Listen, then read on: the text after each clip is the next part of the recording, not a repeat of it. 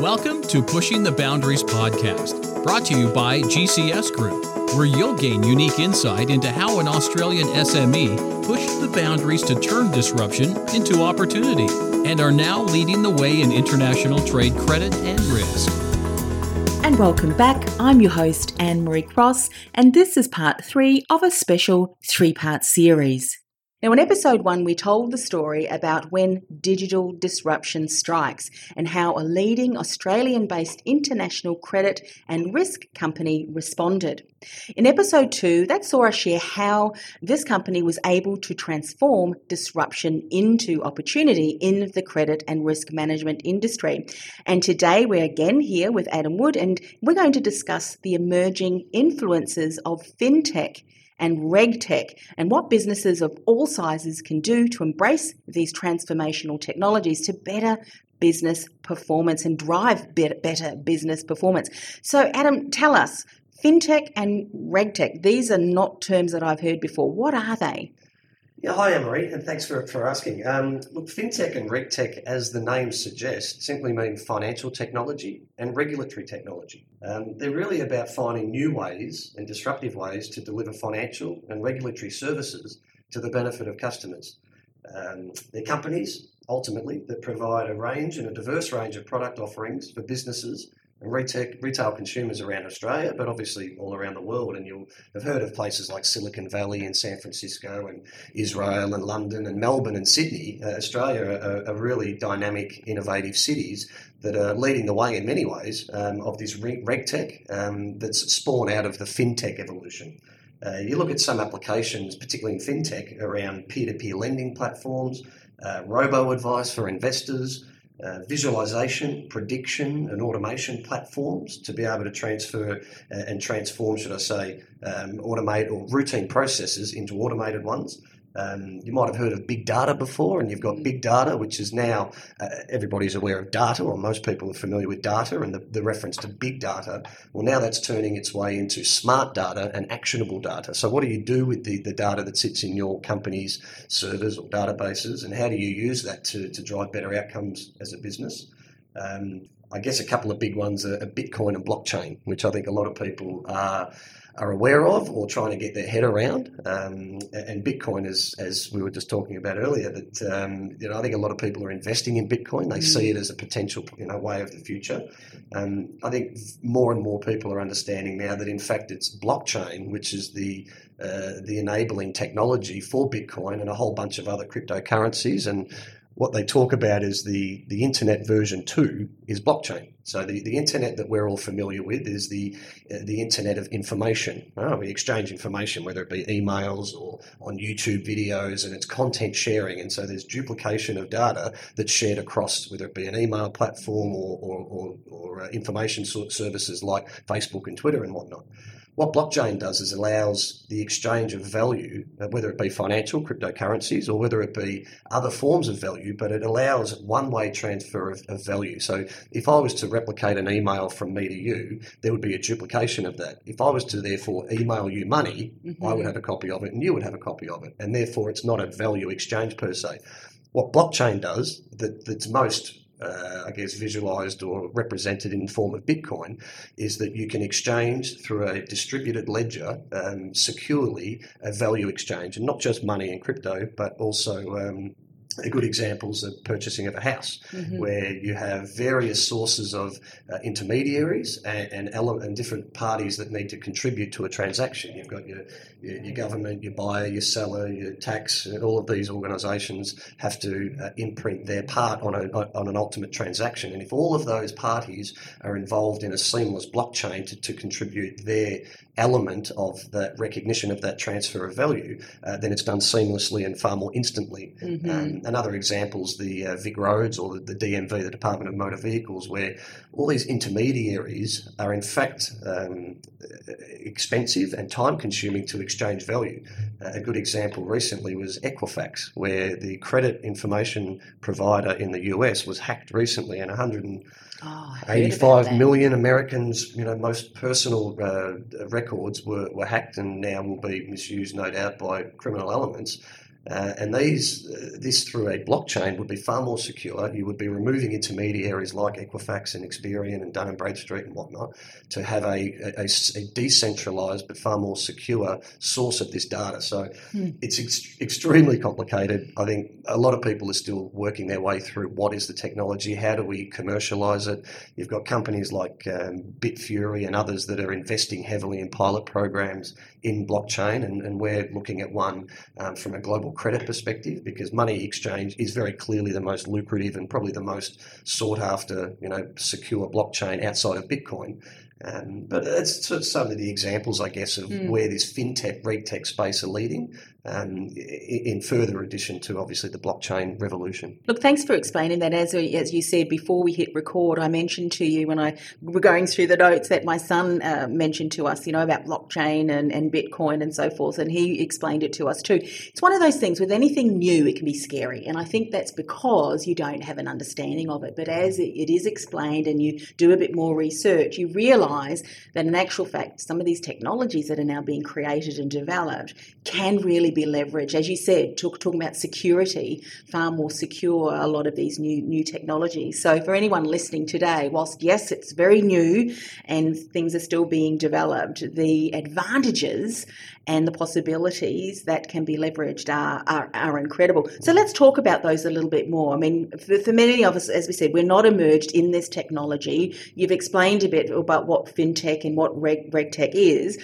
companies are going to be looking at it from a yeah, but what's the benefit for, for, us? We've talked about security already. What are some other benefits that you're seeing? Yeah, look, I, I think probably from my perspective, we're an SME and we're looking at how to tackle disruption and how to turn that into an opportunity.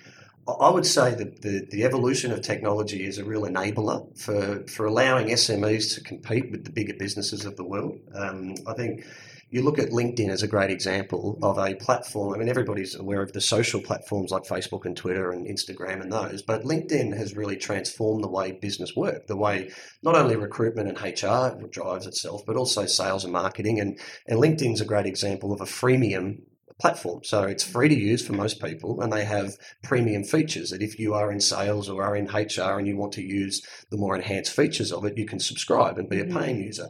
But at its core, there's real value in being a free user of it it's also a big player in that big data. So LinkedIn are acquiring, and the reason they provide a free service is because they've now captured the world or the business world of data, and they can use that in a whole series of ways. So probably the most important element I think of this disruption is that rather than it seeing being or fearful of it, but seeing it as an opportunity to enable a small business to to engage and to adopt technologies that otherwise were only available through enterprise providers mm-hmm. and to those who had you know very large budgets to be able to uh, acquire acquire and then localize that technology into their operations.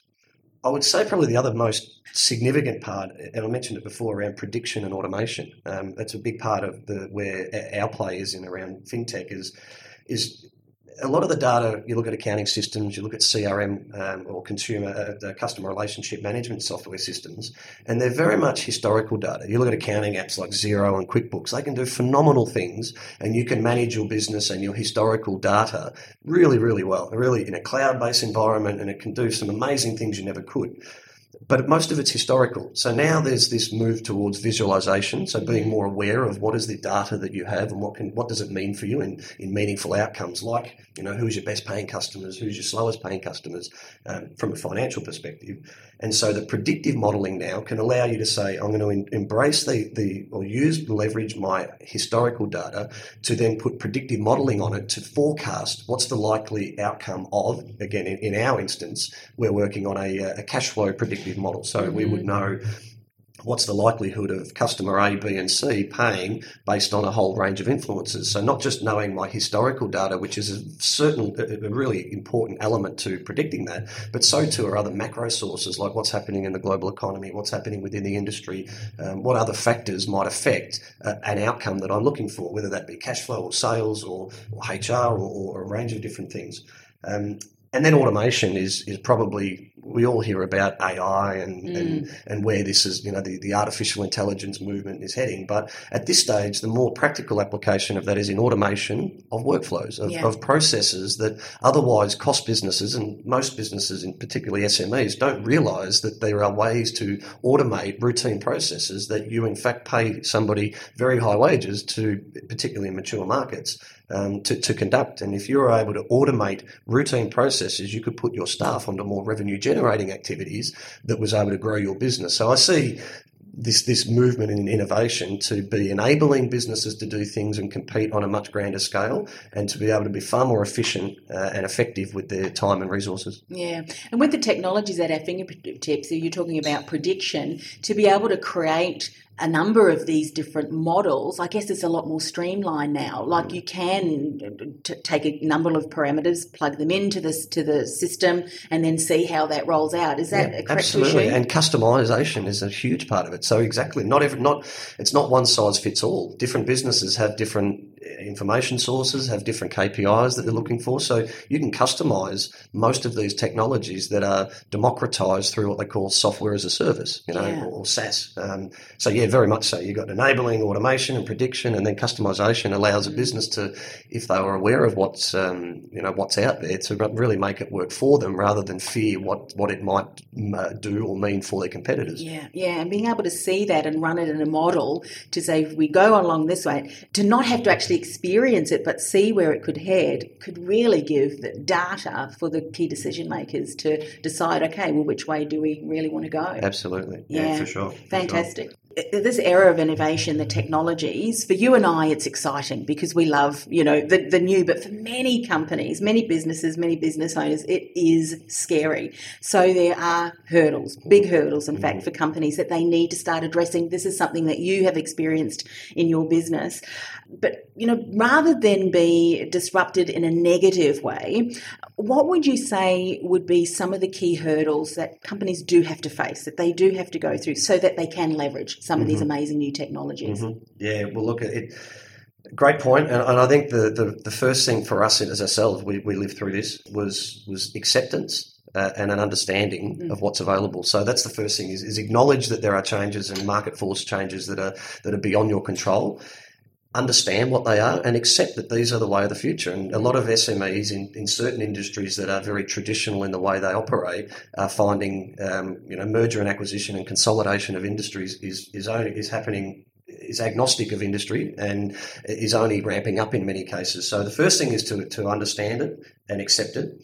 I would say the second part is to, to develop a thirst for knowledge. Um, you know, you've got to want to, to know about these things. And, and again, fear is what prevents a lot of the, the opening your mind to, to accept or to consider these new challenges.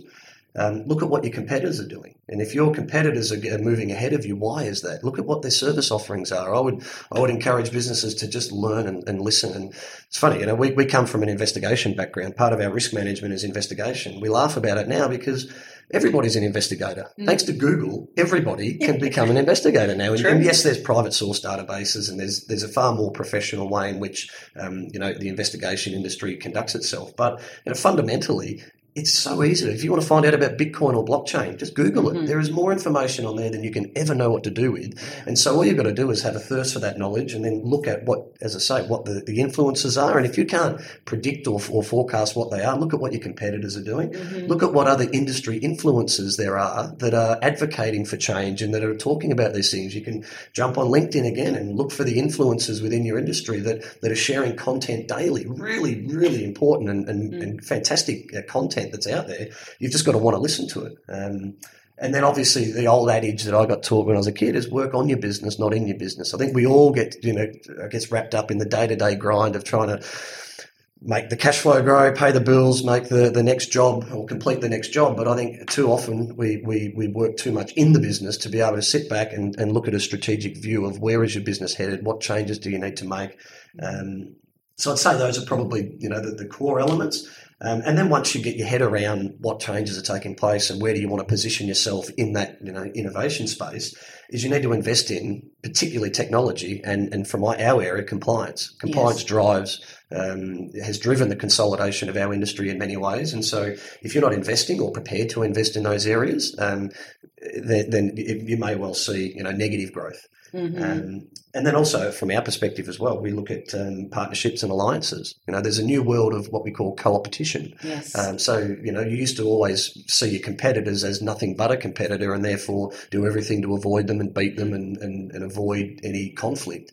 Nowadays, uh, the world is a big place. There are always uh, unique selling propositions that you can identify to complement potentially, um, you know, your competitors to work with them. So, not obviously not in all instances. I'm sure Coke and Pepsi are never going to to work together as as, mm. as, as in a collaborative way. But there, more often than not, if you look hard enough, you can find an opportunity to cooperate um, with uh, arguably historical competitors, or to at least identify um, some businesses or industries that can complement your product offering or your value proposition. Um, as I say, through that partnerships and alliances to be able to grow your business through innovative ways that otherwise would cost you a fortune to invest in advertising and traditional marketing means and, and try and compete with others that may be more funded or may have you know different uh, again value propositions. So I, I'd, probably mm. say they're the most important areas. Yeah, look, those are all really great, great areas to share. One of the things, you know, talking lastly, the, the partnerships, alliances, and co-opetition, I believe that Australia, um, in comparison to other countries, really don't collaborate and don't yeah align with one another speak a little bit just around the mindset shift that maybe you and your organization had to go to really start to embrace this because organizations as you say these this is one of the key things they need to start to be able to be to do yeah yeah, well, I think there's there's two ways of looking at that. I think I agree in some way in that we're a massive island. We've mm. always been internationally. You know, Australia's always the land of the kangaroo and mm. crocodile Dundee. So, so I guess professionally and, and, from a business perspective, Australia was never really looked at as a major um, city, so or as a major sorry mm. um, uh, destination for, mm-hmm. for, for or a working city. Um, I think that's changed now. That certainly has changed now, and I think we see now with the innovation of you know the internet and technology and innovation that is starting to, to that that has changed quite considerably in recent time. Um, but yeah, very much so. We, we've been a, a, country isolated in many ways, you know, geographically, but also mm-hmm. um, in a mindset professionally as well. But I would say with that, you know, we talk about incubators and accelerators and this innovation space. Melbourne and Sydney have have very quickly become internationally recognised as leading innovation cities. You know, everybody wanted to be the Silicon Valley 2.0. And I think statistically, you would look at Israel as having probably the most successful um, output of innovation and, and, and technology um, disruptors. Um, but also London is another, and there's many cities that can all claim you know significant uh, growth in this area. But but we too as a country can, and I think if you open your mind to that, you can see that we we're also a country that's been dependent on exports and, and, and imports. So um, so whilst yes, you're right in some ways, I think also we we've always been dependent in some ways on the world, mm. and now it would seem that the world's paying more attention to what we do and, and the value that we can contribute internationally. Yeah, fantastic. Now, as we've said earlier, that you've gone through the highs and lows of steering a 40 year strong business through change and disruption, and I'm sure if you were able to help other business leaders avoid avoid the stress and the pressure that you had to endure, you you certainly would. Yes.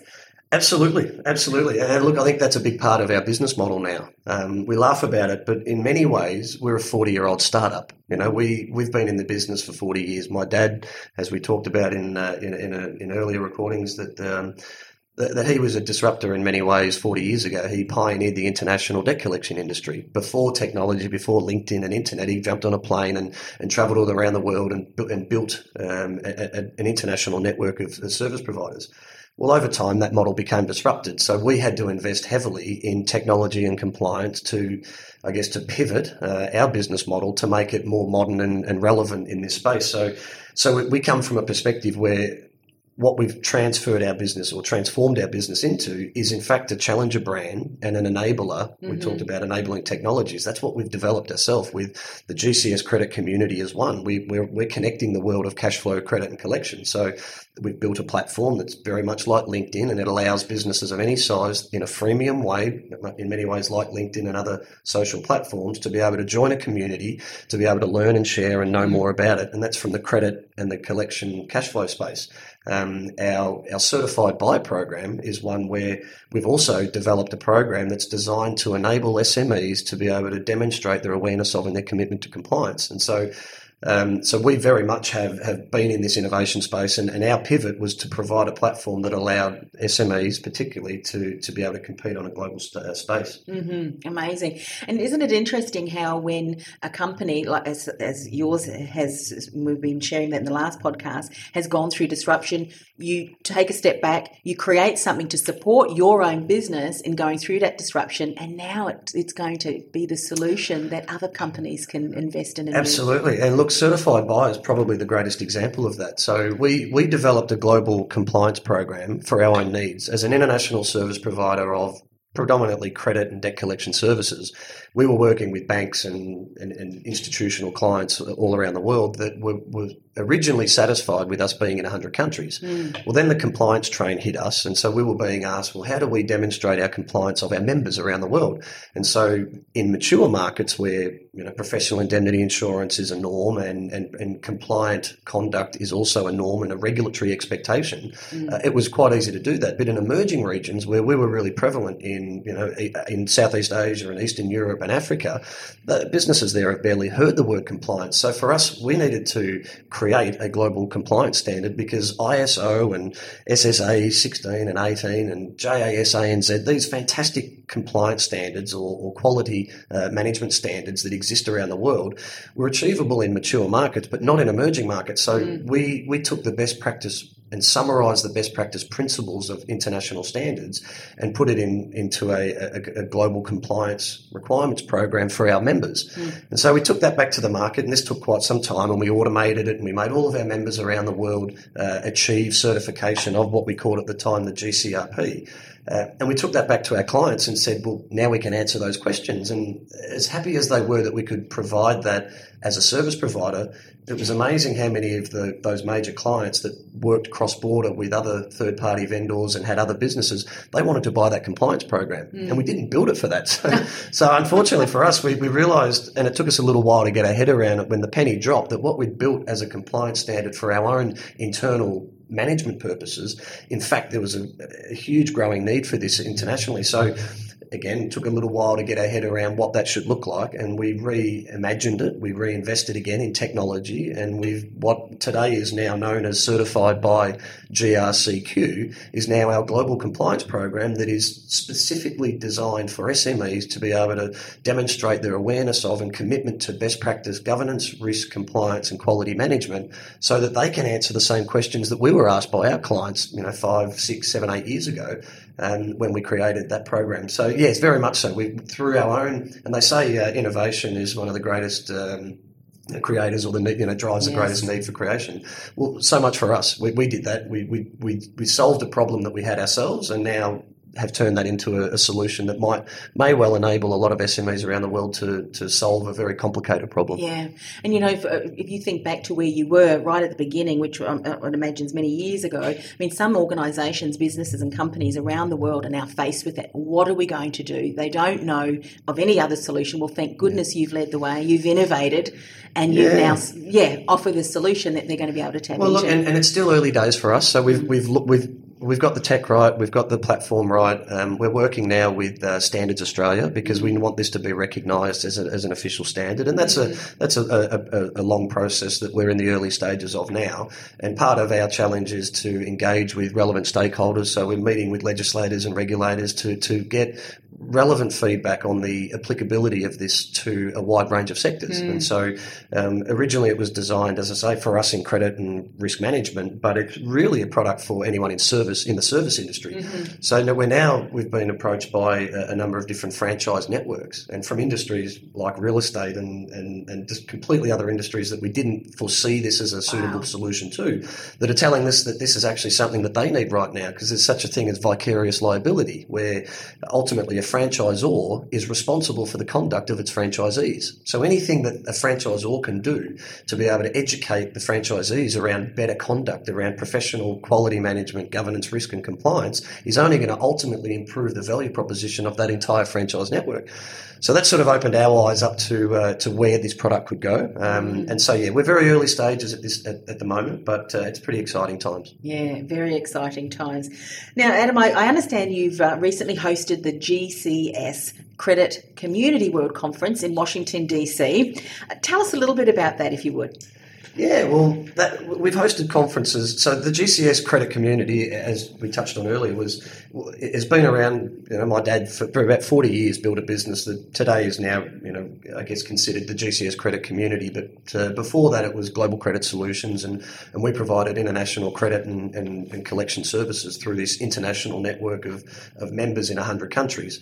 And each year, for about twenty years, we'd host a global conference in a different city in a different country around the, around the world. And this year, we decided Washington DC. We hadn't been to the states in in a number of years, and so because this year's conference culminated with the launch and I guess the the, the, the evolution of our own technology platforms, we wanted to use um, this year's uh, conference as an opportunity to really tell the world that we're, we're back in the market again and, and to, to announce ourselves back to the market. And so, what better way to do that than in, in a world of confusion around are we, is globalization a thing? Are we deglobalizing? You know, you look at with the Trump presidency, with Brexit, um, yet you look at China's One Bridge, One Road initiative. There's a lot of confusion around if I'm in business in the international marketplace I guess the only certain thing about international business right now is uncertainty. Mm. And so we thought we would use the opportunity, I guess, the narrative that is around the world and with, you know, President Trump's, uh, I guess, um, polarizing views and, and, uh, and policy views. Uh, we, we, we, wanted to go to DC. And it, that was, um, it was great for the GCS community conference. Our members enjoyed coming to a great city. Um, and then we hosted this year, in addition to the, the GCS conference, the World Trade Credit and Risk Summit, the inaugural World mm. Trade Credit and Risk Summit, um, which was an amazing event, you know, but that was quite separate too. As I say, the GCS conference, it was sort of a, a three day event broken yeah. up into two days. The the GCS conference was one where we talked about, um, we sort of announced one of the sessions was what is the community, and we're able mm-hmm. to explain to our members uh, and, and, a lot of new members that turned up what is the community, how do you use it, what's the platform, what's the value proposition, how do you how do you monetize to get a return on investment from your membership with us? Because like anyone, everybody's trying to to measure ROI, and there's always another association or another business networking group or something that you can join. Mm-hmm. And like anything, as a, as that community, we need to demonstrate the the, the, value proposition there. So that was a big part of the conference. Um, we looked into regulatory environment, and then we had a couple of um, master classes around uh, collection skills and how to how to get better outcomes of you as a company. Yes. Uh, and then a growth hacking master class, which is oh. again we wanted to share for businesses. Everybody wants to learn how to grow their business, yeah. and in this innovative digital world we live in, growth hacking is a new phenomenon. So we were very lucky to have a couple of keynote speakers in in the form of Roger Weiss, but also Danny Hart from from Growth Hackers and uh, and yeah, it was a really good outcome. We, yeah. those that were there really loved it. Yeah. Did you get feedback on what some of the, the key topics, the real favourite topics were? Yeah. Look, Roger Weiss is a good friend of mine who is just been voted in as the treasurer of the American Collectors Association, and he's from St. Louis, and he is one of the most dynamic trainers you've ever met. He can stand in a room and make anyone laugh, but really get a message through. He's actually he studied um, neuro linguistic programming, oh, so all around the psychology of how to how to converse better, how to read a situation better, how to motivate staff and, mm. and, whether it be in collection in a collection floor or in a in any business, uh, there's ways in which you can you know optimize a, uh, the culture of a company and whatnot. So his session was probably the most uh, talked about in terms of tangible outcomes for businesses, particularly in our space, in how to improve. So he could take back some real learnings for their for their staff and management to implement. Mm. Um, but then also Danny Hart as well. She spoke, you know, brilliantly on the way um, innovation and di- the digital environment we work in is a way to grow your business, and it is a confusing space. And there are ways in which um, new technologies are allowing businesses to to adopt these, and, and Growth Hackers is, is one of those. So uh, yeah, I'd say those two probably were the highlight of the of that day's event for yeah, sure. Yeah, yeah. And one of the things that you were saying, you know, for your community, you really want to provide absolute value. And I know that there were a number of high profile speakers there. Who were a few of them?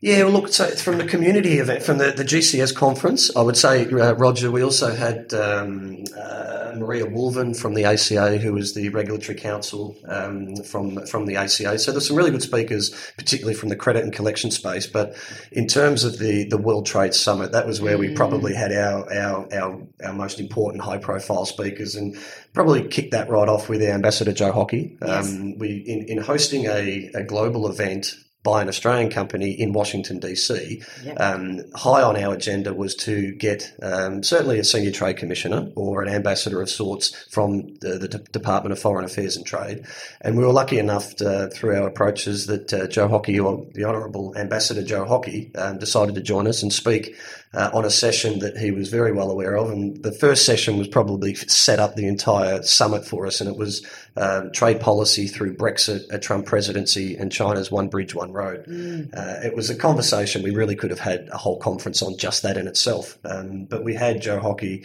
we had um, Minister Counsellor Colin Bird from the Canadian Embassy. Um, we had Ken Levinson and, and, and others um, that were former White House staffers and that have worked in and around the trade space. Um, and then in that session, we had Scott Kennedy from the CSIS or the Centre for Strategic and International Studies, who spoke, you know, very uh, eloquently on the, the China movement. Um, So that session sort of set it up, and, and, and then we had other sessions that, that covered the, the topics of. Um, you know the economic drivers of world trade. We had navigating choppy political waters. Digital transformation was a real uh, special piece because it, alludes to, I guess, a lot of what we're talking about. Mhm. Um, we talked about the future of trade credit, cybersecurity and warfare, global risk agility and decision making, and we wrapped it up with a session that was closer to our credit heart, which is around trending receivables management. Um, so yeah, so we had we were very lucky to have speakers from uh, uh, well, we had four of the major think tanks in the US represented from Mm. Brookings Institute, New America, CSIS, and the Rand Corporation. Um, we had the US Chamber of Commerce, we had the Global Blockchain Business Council, uh, and as I mentioned, the Australian, Canadian, and, and American governments represented. So we were very lucky to have a very highly distinguished uh, Yes. panel. And, who's and who by the sounds of it. yeah, well, the beauty is we were able to obviously we recorded the sessions, and so Mhm. now we've chopped all those recordings up, put them on SoundCloud, put them on our blog, and it's so it's there forever. So anybody who was unable to join the summit can now go to our blog and and uh, and listen to the recordings, listen to the sessions because it was you know each of the sessions that were discussed were, were, was, was enthralling. Yeah. Yeah, to be in that room and, and obviously now to be able to listen to the podcast, listening to people who are at the front of their game, they just in there, incredible to be Yeah, able to look, one that. of the guys who I mean, so Dante Disparte and Daniel Wagner, I, I, these guys helped helped me coordinate in many ways, and these are geniuses in, in the space of risk management. They really are Mm. doing transformative things. They also introduced another guy by the name of Chris Furlow, who is the uh, the president of a company called Ridge Global, who is former in, in the US, uh, former Governor Tom Ridge, who was the initial, the very first Secretary of Homeland Security after Wow. 9 11. Um, he also spoke on, on risk management, in, in fact, with also uh, Brigadier General Stephen A. Cheney from the American Security Project. I mean, they, I could go on and on and on, but these people are amazing individuals that we were so lucky to have come and represent themselves and to speak um, on their behalf. I mean, Tamika Till, Dr. Tamika Tillman is a, another who uh, who represents New America. Uh, he was a former speechwriter of Hillary Clinton, um, and so there was just these amazing individuals that just were happy to share their views on some really important uh, topics. So we look forward to going back there probably next year, possibly the year after. Mhm. Um, but yeah, this is this is an event that we really want to to build on, you know, year on year out. Yeah. What a valuable resource that you are offering to your GCS community to be Mm. able to tap into the to the knowledge and expertise of uh, these speakers. We like to think so, yeah. Yeah. And we hope it gets better. You know, I mean, this, this was our first event, so to have Yeah. gotten such important and influential people, we, we were a little disappointed. I, I was hopeful to get a US, a current sitting US senator, and we tried for quite some time to have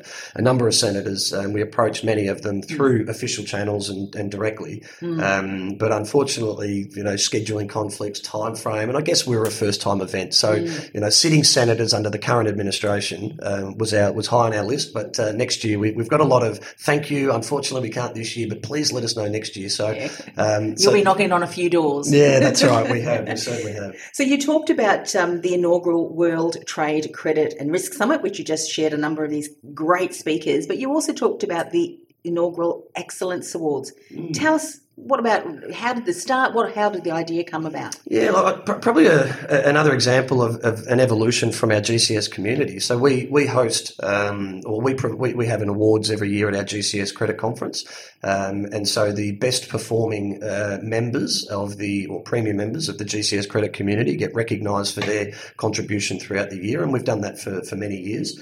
And so, as we were hosting a new event for the summit, uh, it was only fitting that we also took the same opportunity to recognise the extraordinary achievements of some of the business businesses, particularly in and around the DC area, uh, and that allowed us to engage with you know the DC government and the Washington International Trade Association and, and, a, and a number of other really you know prominent organisations that allowed us to through them promote the excellence awards and, and obviously the event in itself to to businesses in and around that DC and, and Greater Washington Washington area. And so we, we gave a, a, series of awards around um, uh, you know, exceptional services uh, in and around innovation and, uh, and a whole range of areas, particularly mm. back to the credit and risk management. And probably the, the award that we were most I guess delighted to, to give away was the, the Young Achiever of the Year award, which was uh, won by a, uh, a, young lady by the name of Rakia Finley of a company called Fin Digital. And she was just this beautifully spoken, um, humble, and appreciative winner of, an, of a first time award in DC. Uh, and she just represented the values of what we try to, to, to mm. impart and, and, what we're trying to grow. Is she's She started from nothing. She started a business that grew into quite a sizable digital firm, innovating in a lot of areas. So it was a, it was a great achievement for us to be able to engage with the authorities and the relevant bodies in DC to recognise businesses that we wouldn't have been able to identify mm. ourselves, but through you know the DC government and, again uh, Jonathan Brady, who who was one of the who's the international manager of the um, Export DC, um, was such a great help in us coordinating you know these these excellence awards. So it allowed us to engage with you know people in and around DC that we hope to build very long lasting relationships mm. with. Yeah, you are just living and breathing what you have been sharing. You know, the competition, the collaboration, uh, the relationships building, which I think is fantastic. You have set the bar so high. I wonder, what are your plans for 2008? You, you going back to DC or perhaps another location? Yeah, look, we, I'd love to. We, we, we, would love to make it an annual event in DC, but we have a lot of members in Europe that have, have been neglected for a number of years. Mm-hmm. In terms of our priorities and, and, and for other reasons and, and significant reasons, we've, we've hosted conferences elsewhere. But uh, we'll be heading back to Europe this year. Mm-hmm. Um, it, next week or next Tuesday, I have a conference call with uh, with our members in Germany and the Netherlands, and it may well be without speaking out of turn, uh, we may well be announcing quite an innovative conference next year in, in a dual location of starting in potentially Amsterdam and uh, and moving to uh, into Dusseldorf, but that's yeah. yet to be announced. So so probably next year will be DC, uh, will be Europe for us, um, mm. and then certainly the year after, probably in collaboration with whether it be the Washington International Trade Association or other established events. We'll partner with um, some other established events to be able to take the, the summit and the the excellence awards back to DC for sure. Yeah, and what about for for GCS Group itself? Yeah, look, it's for us. It's we've spent the last five, six, seven years investing and spending mm. spending every cent we had really in in to build this technology, to build the community, to get the value proposition right. So for us, it's been uh, uh well, the next twelve months for us is very much a growth phase. So mm-hmm. we're looking to you know get the message out there that there is this global credit community that businesses of any size in a freemium environment can can become a partner of or can become a part of. Um, whether that starts with just learning information and finding curated content that otherwise might be more difficult to find. It's all centralised in the community, mm-hmm. so that's a big part of it. Um, clearly, the certified by program is one that uh, that seems to be have taken a, a, priority as well for us, and, and it's very much in conjunction with the credit community. Um, you know, when we have a, a, a, network of members and premium members, well, those premium members are defined by, in one large part, their compliance standards in association with our certified by standards. So mm. it's it's very much around all right. Now we've got to grow the business. Now we've got to build the network. You know, we're we're in hundred countries, but we've trans, transitioned from a one partner per country model to an open membership very recently. And so for us, it's about growing that community of members. So mm. it's about talking to anybody who wants to listen about what we're doing, and if they see value in what we do, we welcome to join us, and and hopefully we can you know build this community as quickly as possible. Um, but by providing you know real tangible outcomes and, and like I mentioned before, return on investment for anybody anybody who who's looking to, to grow their business, we might be a way for them to do that. Yeah, absolutely. Now I know that we've spoken about the GCS credit community members in a previous show, but just recap for people who are listening today because sometimes it's so easy for people to think, well, it's not really me. That's not mm. really relevant for me. And it very much is. So, who are the typical members? Yeah, look, the old model, the, the, the, old GCS model, was a network of service providers. So, your debt collectors, your credit information providers, your lawyers, your accountants, businesses that were in and around exchanging credit management services. Um, what we've transitioned into a community, into an open membership of uh, a community model, is where it's open to anybody and everybody. Mm. You might be a startup, you might be in, a, in any field whatsoever, but if, if credit and cash flow influences your business, and I don't know any yet that that, that, that doesn't, mm. um, this is a community where you, you the very least you could do is just learn about cura- relevant content that might help you understand something that you don't otherwise know mm. and that you would otherwise have to pay someone to educate yourself on, whether it be an accountant or a lawyer or whatnot. So you can find out if Bitcoin is one of the things you want to learn about. There's tons of articles and really curated articles around the relevance and the evolution of Bitcoin. Um, it might be around credit standards. How do I extend credit standards? It might be around uh, I want to deal with someone in China. I want to I want to buy or I want to sell to someone in China. Um, how do I mitigate my risk on that. There is tons and tons of content in there now that, that is very easily accessible um, and it's curated from hundreds of sources of, of, of different information sources around the world. So that's the, the, the entry point. So mm-hmm. it genuinely is a community for anybody, but um, it still is very much a way to engage with the service providers that businesses might need. So in yes. the event customers don't pay, in the event you need to obtain credit information from a country that you otherwise don't know how to, this is also a community to engage service providers in a trusted, transparent way to do mm, so. Mm, absolutely. And as you said, you've got a number of fantastic resources, articles, the blog post that you have just put up that includes all of the recordings of the conference and the summit and um, all those incredible speakers that you spoke about earlier. How can people access those? Well, surprise, surprise, we're online. Um, so the, the GCS credit community can be found at uh, www.gcs-credit.com.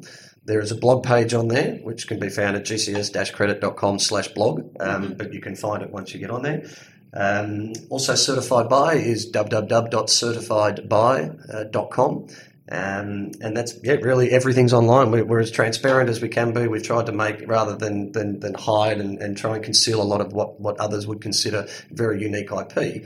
Um, we're as transparent as they get. So if, if you can't understand what the value proposition is for you or how to engage, there's obviously contact points there that anybody can reach us on. I'm on LinkedIn as GCS Adam, um, and I'm you know perfectly transparent. All my contact details are available there as well. So uh, we we should be very easy to find. Wow, thank you so much for um, for sharing your journey, sharing your story, and leading the way for many people, and of course pushing the boundaries for many people who are at the beginning actually of, of this disruption and kind of scratching their head, thinking, "Oh, which way do we turn to?" So, yeah, absolutely. Thank thank, and I did forget to say the, the, the, summit. We also have a website for the the summit that we just hosted, uh, hosted in Washington, which is um, www.tradecreditrisksummit.com. Yeah. So that can where you can see all the speakers that I've mentioned and uh, and the agenda and the conversation points, and and we'll obviously have more information on that on that website around next year's event and, mm. and the mm. years ahead. So, but thank you so much, Anne Marie. I really yeah. appreciate the opportunity to chat. It's uh, it's not it's not a conversation that um, that's easily entered into. It's mm. one that you know, being from a credit space, a risk space, and compliance normally you put people to sleep when you when you raise that conversation. Um, so we're trying to do something different. We're trying to make it approachable and appealing to, to, to any business of any size. So yeah, I really appreciate the opportunity to have uh, spoken about it. You've been listening to Pushing the Boundaries podcast, brought to you by GCS Group.